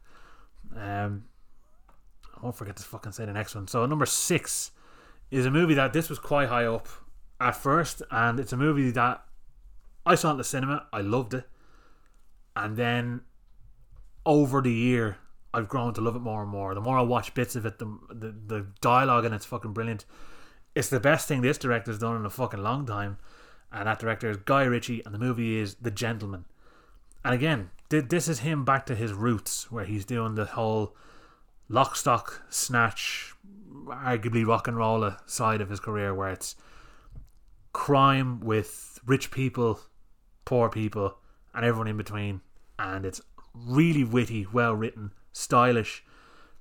The way the stories all come together is fucking brilliant too. He's always got twists and turns that don't feel unearned. Every little decision you see at the start of it will have some sort of impact at some stage throughout it, and it's so fucking well done.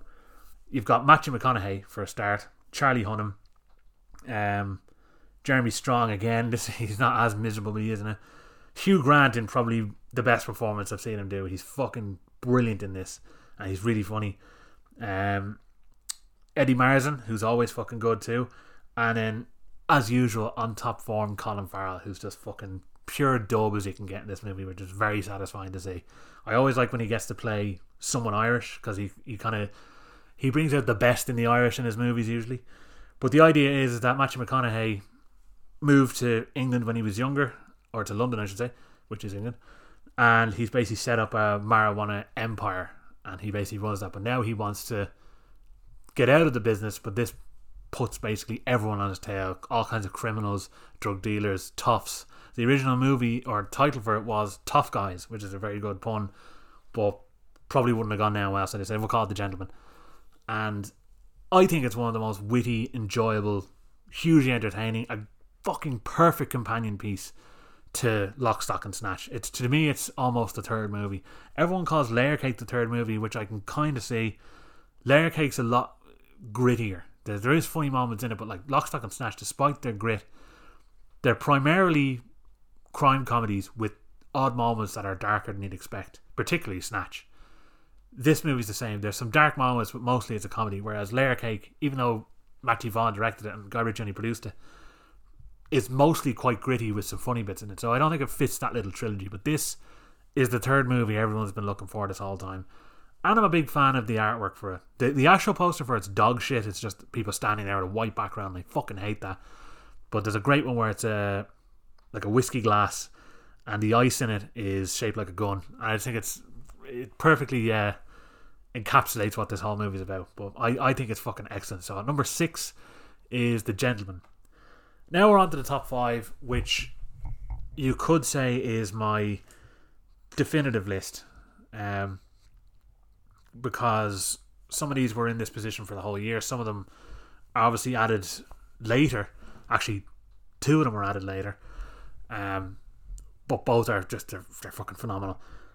This this would probably be if I was to say my top five of the year. These would be the five that I would immediately jump to talk about, and then I'd probably nearly include the gentleman in that. But um, these are the five anyway. So at number five is the most controversial film of last year. Uh, surprisingly, you you would never really expect it, um, and it's Christopher Nolan's Tenet. Now I've talked in detail about this. I'm pretty sure because I never wrote a review for this. I only realized that when I was I, I updated. I think I mentioned this on the last one that I updated. No, I actually I did mention it. I updated everything onto the Facebook page. So every review that I wrote, just turning off that heater. Every review that I wrote last year, I finally put onto Facebook, and all the posters updated and everything else. But I realized there was a lot of movies I didn't write for because I talked about them on this or whatever, and I'm kind of irritated by that. I wish I had written them.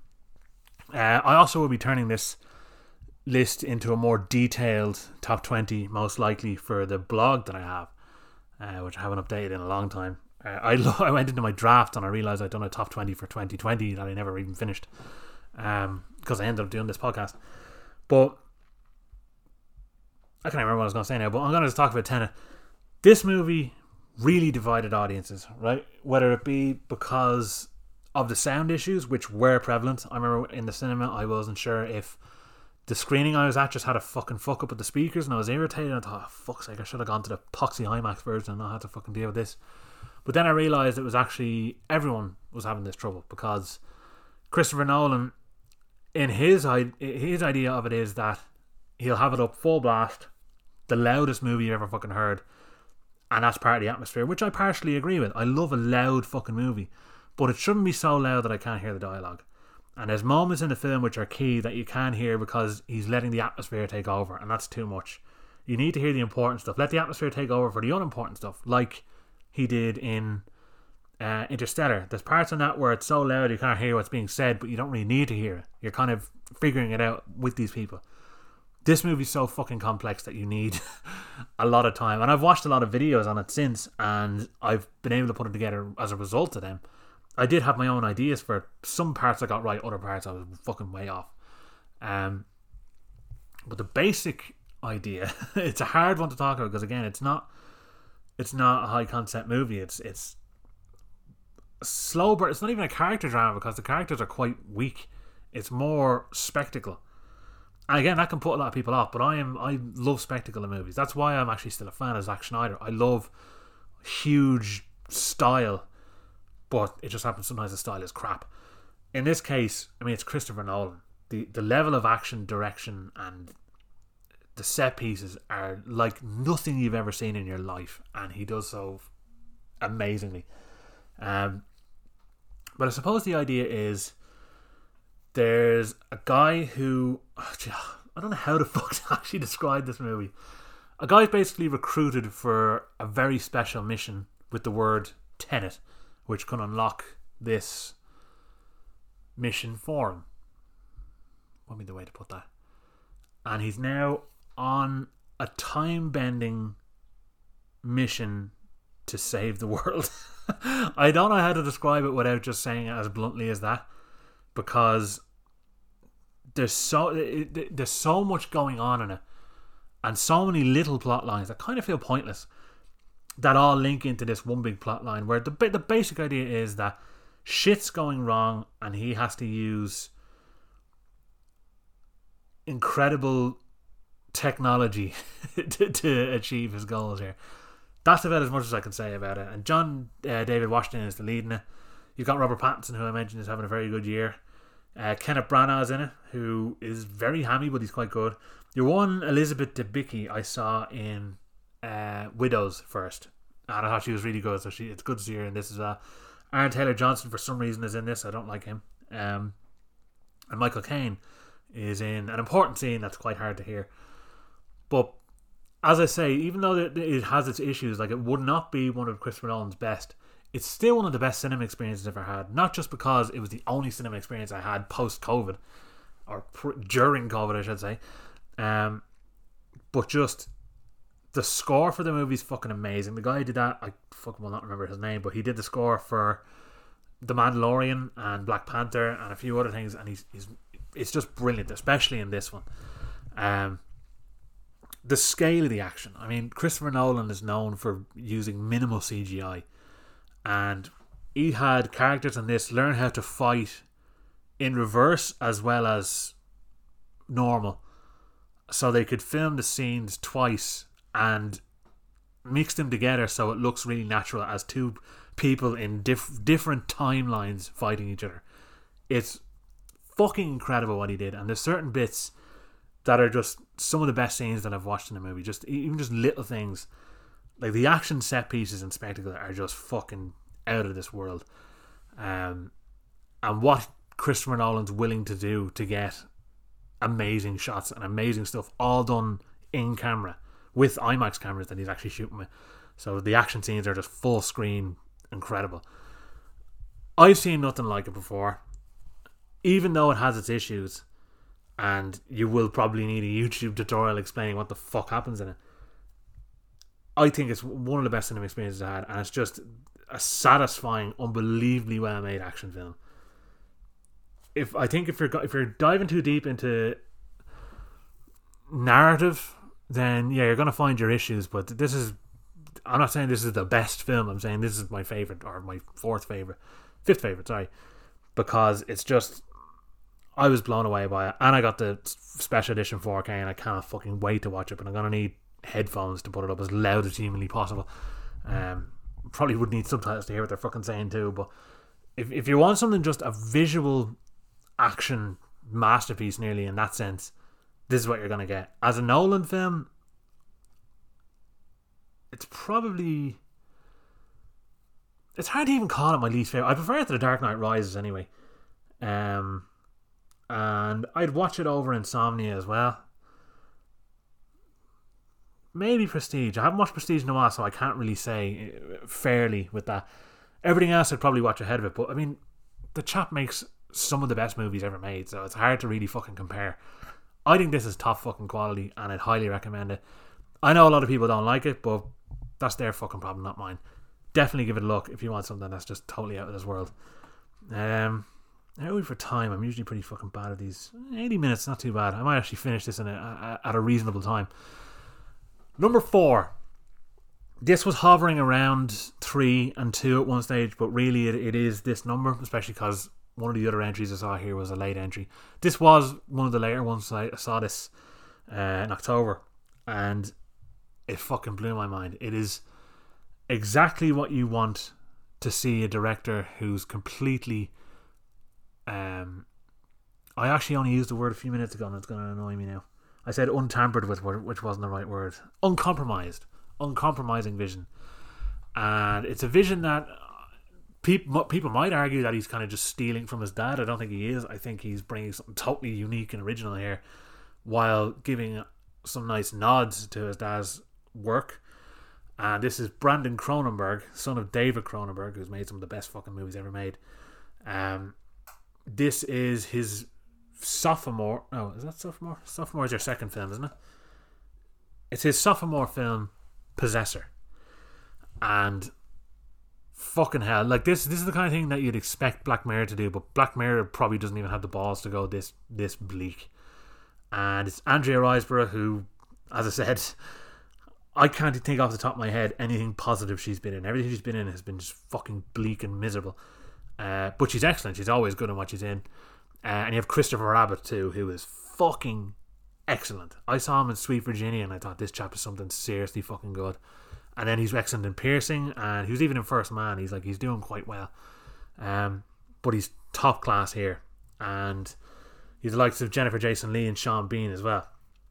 The basic idea is there's Andrea Riseborough plays this assassin, and the way her uh, organization works is that they implant a chip in someone's head, someone who might be close to the target you're to assassinate, and she can control them she basically takes over their body, possesses them, let's say, and will kill whoever they need to kill, and then they kill themselves and they come back to reality, and it's like some tragedy that has nothing to do with them, and you never know that they've actually been taken over by someone. She's given a new job to kill this target, and she has to take over Christopher Abbott. And let's just say that things aren't going too well in terms of the possession, and both of their minds have sort of merged. And now it's a pretty much a fight for escape for her, but he's also fighting to get rid of her. And I don't want to say much more. I or, like I I wouldn't say I've said too much there. That's the general plot of this movie. She's essentially trapped in his body, and they they need to find out. He she needs to find a way to get out. I don't want to say anything now. I don't want to ruin anything about it. What I will say is though, this is a me movie, in the sense that it's ultra stylish, really visual, all practical effects, and it is one of the most violent movies. Like probably the most violent film that's actually come out this year, without question. Actually, the violence in this film is so brutal, like brutal in a way that hasn't been in a movie in a while, unless it's some schlocky horror. But this is done really graphically, really realistically, and just so merciless. And I, I love that it goes there because not a lot of films will. It also, I mean, in terms of sex and nudity as well, it is as explicit as you can get. Uh, probably not as explicit as Muscle in terms of just how egregious it is what's going on on screen, but it is boundary. But like this movie is an NC seventeen movie. This is button pushing. It's even been released cut in America. You actually have to get it separately uncut, which is bananas to me. Annoyingly, the fucking 4K Blu-ray sold out now. I wanted to order that, and it looks like I won't get a chance to get it because it's only getting a normal release over here.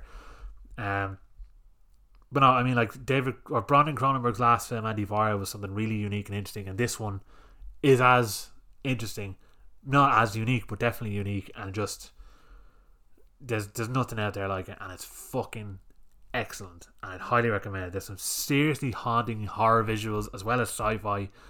It's also a drama, and it's just gut punchingly bleak, and it's obviously perfect for me. Highly fucking recommend it. Some have argued it's actually too violent. I don't agree with that. I think it's the perfect amount of violence. Um, so at number four is Possessor. Uh, we're down to the last three now, and this third one is the latest entry, which I only watched this in. I think I watched it in December, if I remember right. Um, yeah, I'm pretty sure I did. It was around the first week of December. I think I watched this, and I mean, I've I've seen. I watched one of Thomas Vinterberg's movies back in college. Uh, I don't think I watched it all. I really loved what I watched, so I'll have to see it again. I, I think I did a brief spiel about the Dogma 95 movement before. What I'll do is I'll watch that and probably a few others and actually maybe dedicate an episode to it or just talk about a few films within it. Uh, but it was his movie, which I mentioned earlier on too, The Hunt, where I thought this chap is one of the best directors I've seen. The Hunt is one of the best films I've ever seen, without question. And this one, uh, if you're from Norway or uh, where's Danish people from? Netherlands, um, I think. Um, it's called Druk, or over here it's called Another Round.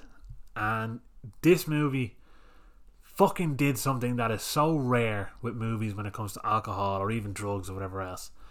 And it showed it in a mostly, sorry about that whistle between my teeth there. It showed it in a mostly positive light. And I'll explain further now. So the idea is that there's these four teachers in a school who they're all pushing 40 now. Some of them are beyond 40 and they kind of feel like their lives have stagnated. And Mads Mikkelsen's obviously the lead here, uh, who's just one of the best fucking actors out there. Um, and they they find out about this study where the average person is missing 0.5% of blood alcohol. So they all decide, well, why don't we see if we can go about our day to day while maintaining 0.5% blood alcohol. So they decide we'll basically drink every day. It's kind of like really safe alcoholism. safe, probably not the word, But the idea is that they, they feel better in themselves, they feel younger, they basically get their lust for life back. Um, but of course, they decide to experiment with it and see how much more they can take and whatever else. And there's a lot of interesting drama in it. But what I loved about it was that it, instead of just being alcohol's bad and you become shit if you keep drinking it, the idea of it is, is kind of like if you can handle alcohol, fucking drink up and enjoy. But if you can't, maybe you shouldn't drink it. That's kind of the message that they're pushing because it just shows that how fun it can actually be once you're not overindulgent and a piece of shit on it. And it's just so fucking interesting. And seeing these characters, they're all really well rounded characters, and it's just brilliant performance. performances, really authentic and good. And the drama is just handled so fucking brilliantly. And I was amazed because it has a 12 cert, and I thought, how can a plotline like this have a 12 cert? Because that's the kind of thing where alcohol alone would get it a 15 cert because of the content, but because the movie has such a upbeat nature and it does show the dangers of it without being exploitative or graphic needlessly, it fucking works and it works brilliantly. And I, I absolutely loved this movie. It immediately became one of my favorites of the year.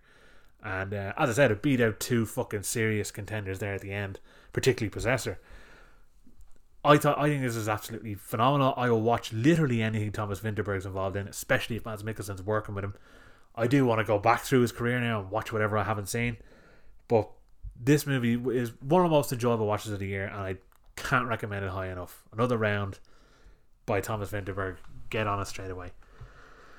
At number two, is another Netflix one, which I think is pushing about two hours, 20 minutes or so, or roughly that.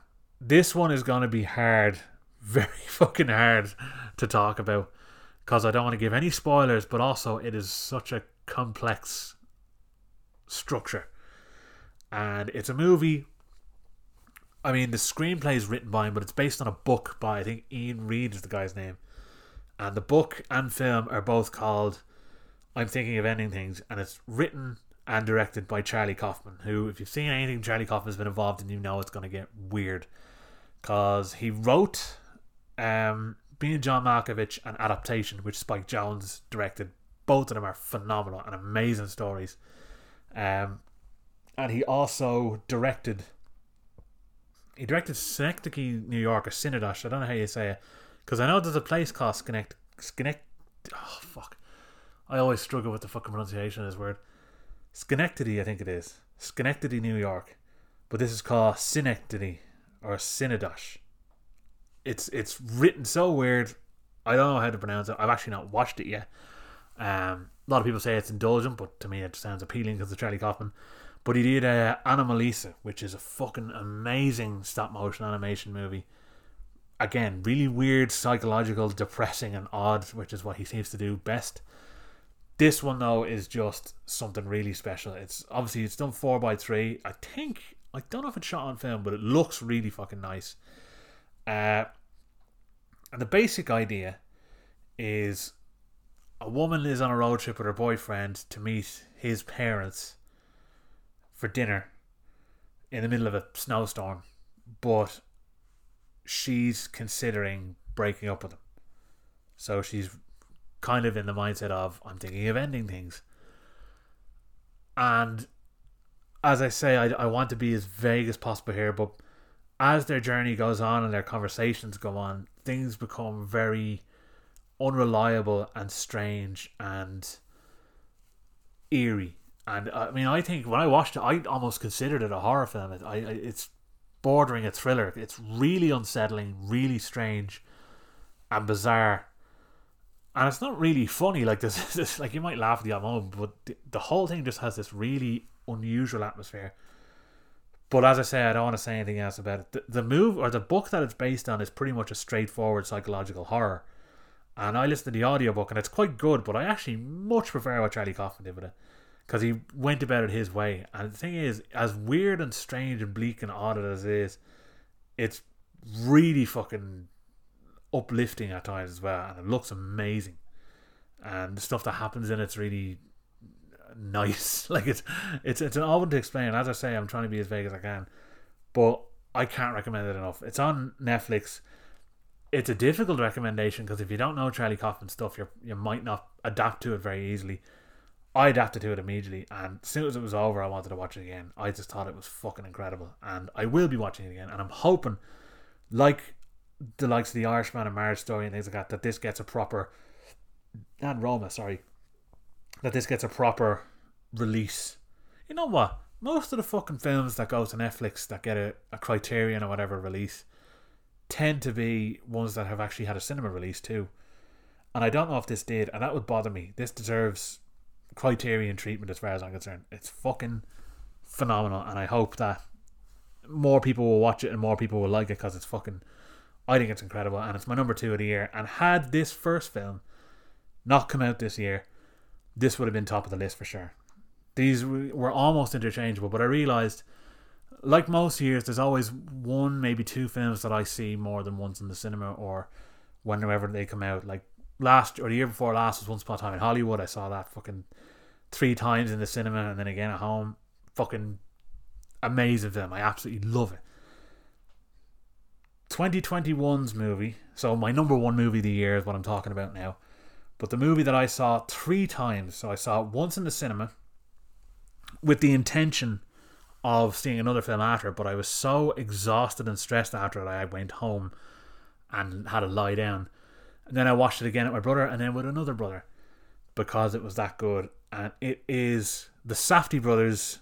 I nearly said fucking sophomore movie. They've done a shitload of movies. They've done a few feature films already.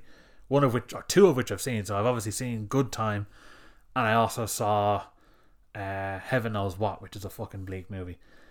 This is Uncut Gems, and I'm pretty sure it was one of the first podcasts I did, maybe the first episode, where I just spent a long time talking about how much I fucking love this movie. This movie is a fucking 70 bottles of fucking Four Loco poured up your arse with a Red Bull up your nose and cocaine in your fucking eyes. That's the level of tension and fucking anxiety that it gives you because even thinking back on scenes of it, and it's the thing, you look at other movies where you've got a killer chasing someone, I don't get much anxiety from that. I don't get fucking as much fear from that. But this, you're following this character who his name is Howard, and he's uh, it's it's really hard to describe him because he he's an asshole, but he's not. I don't think he's mean spirited. He's just greedy and selfish and he knows how to kind of get bets going and he's constantly in debt and things are basically going fucky for him because he's got debt collectors after him who want money now and he gets this big black opal sent over from somewhere in South Africa and it's worth a shitload of money but he ends up in a series of scenarios where he's not in possession of it and he has to fucking try to get it back because he has to get money to these debt collectors, but he's also addicted to putting bets on all these games that could get him more money, and it's just rapidly going out of control. And every time he decides to put a bet on, your stomach drops another fucking inch, and you're just like, oh shit, how the fuck is he gonna get out of this? And I mean, it's Adam. it could be Adam Sandler's best, maybe his second best. He's absolutely incredible in this performance. He gives it his all. He should have been fucking nominated just like Willem Dafoe and Robert Pattinson in The Lighthouse, it goes to show the Oscars is a steaming cunty pile of shit that no one should actually fucking ever deal with. It's the Independent Spirit Awards where you want to go, uh, which I think I raved about last year. But I'm thinking of doing this year. I did an Oscars special last year. I might mention the Oscars, but I might just stick to the Independent Spirit Awards because they're fucking way better. Um, but he's just so fucking interesting to watch in this movie. He gives an unbelievable performance. You kind of love him even though he's a prick you want to see him win, even though he's a prick. And obviously, you got other people in the film. You got Julia Fox, who she's kind of took the fucking world by storm with this movie. Pretty much her and her arse have fucking taken over the world. Uh, Idina Menzel, who's what's her face from fucking Frozen, is in this as a fucking loudmouth New Yorker. It's just it's so weird to see her in such a way. Uh, Lakeith Stanfield's in it too. He's a wanker. Basically, everyone's a cunt in this movie. Even Kevin Garnett, who plays himself is an asshole. Eric Bogosian as well, who's just fucking always great as an asshole. And there's a slight cameo from Tilda Swinton, which you might be able to pick up on when you watch it. Um, but this one, I said was the first movie I saw in the cinema. This is what I was going to say a few movies ago, what I thought would have probably spoiled what was number one. But the first movie I saw in the cinema was Uncut Gems, and since that day, it has been my number one movie of the year. That is rare. There's times where I'll I'll have a movie high up in the list for half the year, and then I'll see something better than it. Like it often happens when Tarantino brings a film out. But this is the first year in a while where the first film I saw in the cinema was the best film of that year. And it's without question the best. It's so watchable. The dialogue is like nothing you've fucking heard before, unless obviously you've watched Robert Altman films. But instead of having it where everyone has a turn to talk, everyone's just talking together. It's so natural. I don't it, like. It's amazing that any of it was even scripted at all. It just sounds so authentic and real. It's like the t- the tension is indescribable. Really, you have to kind of get to know the character for the tension to work, but the tension will work regardless because nobody on earth wants to be in the situations he's in, and. I, I, am amazed the Safdies pulled it off. The Safdies are just two of the most interesting people out there, particularly Benny Safdie, who acts as well as directs and writes. He was in. He's actually in Pieces of a Woman, which, as I said, I'll talk about the next episode. Uh, but he's in good time too, and he, he has range. And him and his brother are just true film nerds who just know how to structure and make a film properly. And I mean, they they stayed in the Diamond District for ten years to get all this dialogue and everything as accurate and New York as they possibly could and just, what what they achieved is something else. And to me, it is the best film of the year. I've watched it three times. I will watch it more times. It still makes my stomach fucking drop watching it. And I don't think you'll find a more intense and entertaining film this year, or even last year. It is fucking phenomenal. Now, as I said, how I don't have the likes of 1917, The Lighthouse, or Parasite in my list this year because I saw them in 2019 a lot of people will have seen this in 2019 because it got a, a, December release in America. So it wouldn't fit into their 2020 list. For me, it came out here in 2020 and that's when I saw it. So it's a 2020 film. It is the best film of 2020 for me. And it's on Netflix. As I said, it started in the cinema and went to Netflix. And this also has a Blu ray release. Though actually that is an American release. It hasn't got one over here. But that's five movies in my top 10 that were involved with Netflix. So it shows that they are doing something very fucking right and they should be respected for it. So I'm just to go through my top 20 again very quickly. So number 20 is Big Time Adolescence. And number 19 is True History of the Kelly Gang. And number 18 is Queen and Slim. And number 17 is Dark Waters. And number 16 is Palm Springs. And number 15 is Calm with Horses. And number 14 is The Invisible Man. And number 13 is The King of Staten Island. And number 12 is A White White Day. And number 11 is Muscle. And number 10 is Mank. And number 9 is True, or not True History of the Kelly Gang, what the fuck's it called? The Trial of the Chicago 7. And number 8 is Soul. And number 7 is The Devil All the Time. And number 6 is The Gentleman. And number 5 is Tenet. And number 4 is Possessor. And number 3 is Another Round. And at number 2 is I'm Thinking of Ending Things. And at number 1 uncut gems. That is my top 20 of the year. I've mentioned my fucking shite ones as well. Um, I think I gave a rundown earlier. I'm not going to fucking say them again because they're too shit. But all I'll say is avoid Aqua Slash and Peninsula with every fibre of your fucking being.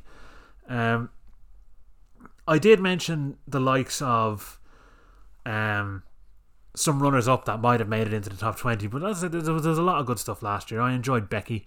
There's a 10 minute short film called If Anything Happens, I Love You, which is really good. Animated one that was made for Netflix too, so you can watch it there. Um, uh, Nemic or Nimic, I'm not sure how to say it, is Yorgos Lanthimos' new short film, which went to BFI, uh, or sorry, Mubi, and it uh, has Matt Dillon in it, and it's it's only about 12 minutes, but it's got that same eerie feeling as I'm the Killing of Sacred Deer had. I thought it was fucking great. It's only about 12 minutes though. Uh, there's a movie here though, alright? I'm only going to mention this briefly. It's called Killerman. Wasn't great. It was entertaining. It's uh, Liam Hemsworth and oh, I don't even remember the fucking guy's name. He's in Place Beyond the Pines and he he played fucking Varg fuckface from uh, um, Burzum. What's his name? Emory Cohen. Um, and it was this gritty New York crime movie Nothing really new, but the movie, right, was shot on 16 mil, so it looks fucking deadly. But there's huge portions of it that are shot in the Diamond District in literally the same places as Uncut Gems, and it has that same fly on the wall atmosphere as parts, and it almost feels like a movie that could run parallel to it. Not even a fraction as good as it, but it's reasonably solid, and it's it's a cool kind of companion film to see to get an idea of that world that simmers beneath that fucking part of New York. Um, Borat 2 was good fun. It's not great, but uh, I found it entertaining. And any others? The Assistant was really good. That was actually in my top 20 for a while. And there's a really good documentary called the El Duce tapes, which I thought was going to be similar to the hated documentary about GG Allin, but it's actually a much more somber, depressing, and uh, horrible documentary than you'd expect. And uh, fuck it, one more. What else? What else here that is worth talking about? I'll give Violent Voyager a shout out. That was a fucking weird one. I'm not sure if I loved it or not. Um, it's really odd. The whole movie is an, it's an animated Japanese horror film but animated in the sense that it's paper cutouts moved around, not with stop motion, just filmed being moving around like it's someone playing with toys. And it's really gruesome and strange and odd, really well animated, and it's one I just want to highlight. I, I barely remember it really, but I just remember that sticking out to me as something really interesting. But yeah, lots of fucking good stuff out last year. The top twenty is reasonably solid, I think. The top five I know is solid. That's that's that's where I know my I'm I've got the right positions there. Maybe top seven. But it's been a fucking good year. Fuck knows how this year's gonna go. Netflix have announced that they have a film out every week for this year, so there should be something out by Friday. Um, I'm not sure what though. So they've got 52 films essentially coming out, and you've got big ones. There's one with uh, called Don't Look Up with fucking Leonardo DiCaprio, Jennifer Lawrence, and uh, tons of people. I can't even think to fucking list them on it. There's genuinely loads of people. Timothée Chalamet and a few others in it. But Netflix are doing that, and then as I mentioned last week, that deal with Warner's and uh, what are they called? HBO Max. So you're gonna have all the movies simultaneously coming out into cinemas and online. And if you've got a VPN, you can fucking get onto HBO Max, no bother. So it's gonna be a fucking busy year with the amount of films that are available because obviously this or last year they were kind of struggling and postponing and all sorts of shit. But now they're all to be available. They just might not be on the big screen, which would be unfortunate. But I think this should be a good year for new releases. So far, with Pieces of a Woman, they've started strong. I will talk about it in more detail next week, but it's looking like an interesting one. 2020 was a strong one despite what happened, and I only saw measly 88 new releases compared to one of the years I thought like 160. So less than half or just over half of what I normally see. No, just under half. Oh, you know what I'm fucking trying to say. Uh, if you made it this far, how fucking long was I going here? Because I, I, not as long as I usually am. Oh, nearly two hours. That's that's a lot better than the last one. I'm pretty sure it was much longer the last time. But I mean, you got my top nine, bottom nine fucking movies plus the top twenty plus a lot of other bollocks. So be happy. Uh, I don't know when the next episode is going to be out. Hopefully soon. I'm planning to record this weekend. Hopefully that happens. I'm doing it again in the conservatory, holding the mic, so I hope the sounds good. But it's so much more comfortable and so much more handy to fucking do it out here. So I think this is where I'm going to do it from now on. Um, thanks for listening. I hope you enjoyed it. I hope you see all those movies you see, except the ones that I mentioned, the bottom nine. If you do see them, give some sort of feedback. You can comment on the fucking Instagram page or my Facebook page. If you go to the Cracked Reel Facebook page. I think I have it under my name plus Cracked Reel. So Kevin Shields Cracked Reel is where you'll find it on Facebook. Follow there, and I'd be more active there and on Instagram than anywhere else. Really, there's nowhere else I am. Uh, it's the only way you can get me on Facebook too, because I don't have a real Facebook account because it's a piece of shit. But other than running the best film page in movie history, it's uh, it's a piece of shit. So if you like any of these movies, let me know. If you disagree, if there's any you would recommend that I didn't fucking talk about, there was a good few actually. No, there's a documentary I fucking didn't mention. Do I have that on my list? I want to make sure I do because I fucking really liked it. This is the last thing I'm going to talk about before I move on. Yeah, uh, Bloody Nose Empty Pockets is a fucking great little documentary that I'd highly recommend. There's a few films here I didn't mention actually. Sorry. Broken Law as well. It's a Dublin fucking crime movie, which one of the stronger ones that have come out. Um, the Bloodhound is really strange and odd. On the Rocks is disappointing actually. Um, but yeah, this movie, Bloody Nose Empty Pockets, it's a it's docu fiction is how they describe it. So it's not like docudrama where it's a documentary told in a dramatic way. It's it's real people behaving how they would behave, but I think elements of it are written, so it's not completely completely authentic, but it also is sort of authentic. Like what's happening is sort of we want you to do this and they'll do it, but it's these real people doing these things. The idea is it's a dive bar just on the outskirts of Vegas and it's on its last night. It's closing down and it's all these winos and strangers that all meet up and they've kind of formed a family bond together. And you're it's very fly on the wall. You're just looking at their final night there. And I could have watched it for fucking hours. That that nearly made it into my top twenty as well. Uh, that would probably be edging on number twenty if it could be. That one I'd highly recommend too. So if there's anything that I haven't mentioned, let me know. If you go onto my Letterboxd, you'll actually see my list here of the 88 films. They're not in a real order, as I say. They're kind of the top five are everything else is sort of interchangeable. Um, and the bottom ones are kind of in order too. But you can see the full list of movies that I saw that year. And if you go to Facebook, you can see the full list of, list of movies there as well, as well as every movie I watched last year. So if you're interested in all that, please have a look. If not, why'd you listen this far? Thank you for listening either way, and you're all absolute cons. Goodbye.